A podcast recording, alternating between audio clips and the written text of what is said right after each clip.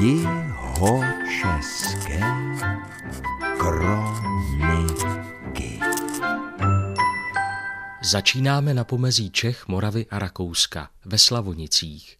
V dlouholeté tradici vedení slavonické kroniky pokračuje Eva Karásková. V jejím listování můžete zachytit dva typy vyžití na kole a na parketu. Já jsem vybrala z kroniky zřízení železnice. Železničního spojení se dočkalo město v roce 1902, což je docela brzo, kdy byla do Slavonic přivedena lokální dráha z Kostelce, Kostelec Tač Slavonice a o rok později byla prodloužena až do Rokouska. A město tak získalo přímé spojení s Vídní.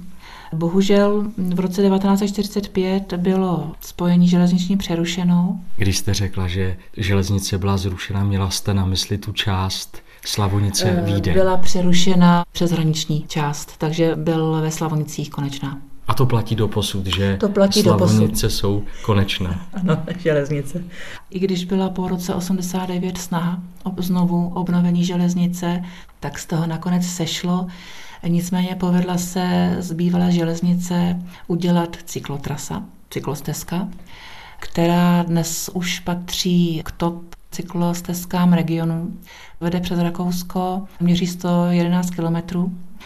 Po bývalých železničních tratích vede 61 kilometrů, kousek za nádražím, jsou koleje zalité asfaltem, je z toho udělaná krásně cyklostezka, Česká Garadaláka svými kopečky, plus teď nová trasa až do Rakouska.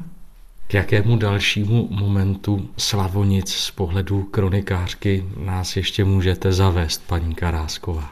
Pro Slavonice významná událost otevření kulturního domu v roce 1979. Byl postaven téměř své pomocí a do dneška je jedním z největších v okolí.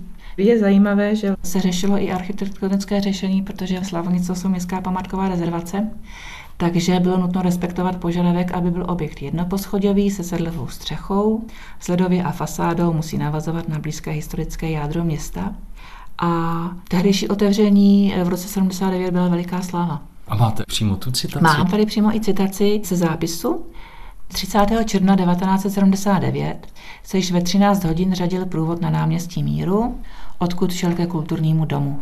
Hodně občanů však přišlo rovnou ke kulturnímu domu, kde vystoupili na tribuně představitelé okresu a města v slavnostních projevech, ve kterých vysoce oceňovali pracovní úsilí občanů. Ve 14 hodin byla přestřižena slavnostní páska u vchodu do kulturního domu vedoucím tajemníkem okresního výboru komunistické strany Československa soudruhem Vojtěchem Kotrčem a předsedou městského národního výboru inženýrem Františkem Hronem. A davy se vhrnuli do útrop stavby. Jinak to nelze popsat. Každý chtěl vidět, co ještě neviděl. Velký sál, malý sál, sál pro loutkaře, klubovní místnosti, zkrátka pokud možno všechno. A těch lidí tu bylo víc, jak na 1. máje. Všem se líbil nábytek, který zajišťoval Národní podnik Otavan a Městský národní výbor. Je hezký a účelný. V 15 hodin začala estráda brněnských umělců, každý to rád, když začnou hrát. Při příležitosti této slávy byla připravena věcná tombola, smutní byli ti, co nevyhráli. Ale dobrou náladu si udělali při večerní taneční zábavě. Hrála i Glovanka, dechová skupina z Českých Budějovic, hudba požární ochrany z Nové Bystřice a Big Beatová skupina Kentaur ze Slavonic. Sál praskal ve švech. Vstupné bylo 10 korun a 5 korun stála místenka. Hrálo se a tančilo až do rána.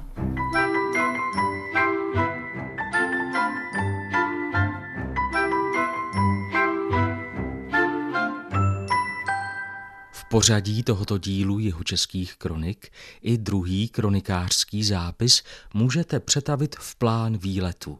Zavítáme do obce Kamená u trhových svinů. Nad vsí se tyčí Kamenská hora, na níž je studánka Zaječí pramen s kapličkou.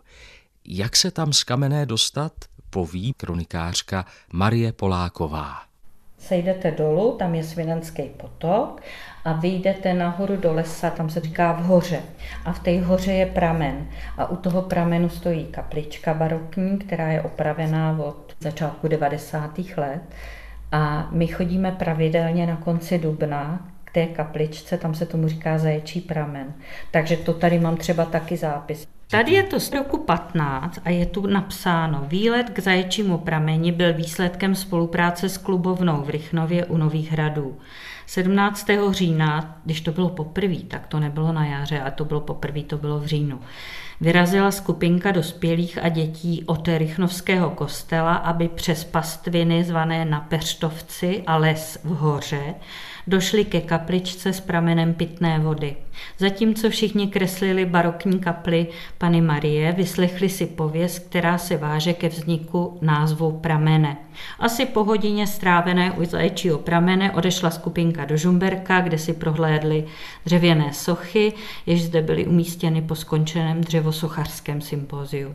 Poté, co se zahřáli teplým čajem, vyrazili přes kamenský les zpátky do Kamené a do Rychnova.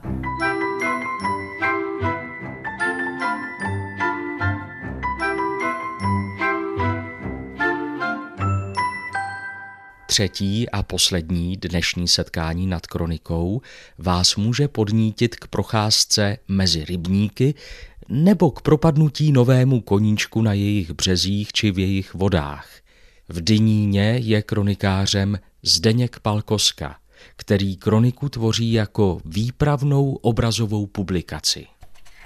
Já to vidím prostě všechno ve spojení s obrazem, zvuk ve spojení s obrazem, že slova, to všechno funguje jako jeden celek, pro mě teda. To musí být ale docela dřina všechny fotky takhle poskládat, ty texty na to doladit. No je to časově náročný. A můžete vybrat něco z událostí vsi, dynín. Když se podíváme, mám tady ryby, výlovy dynínských rybníků. Tady máme popis, jak vypadá výlov.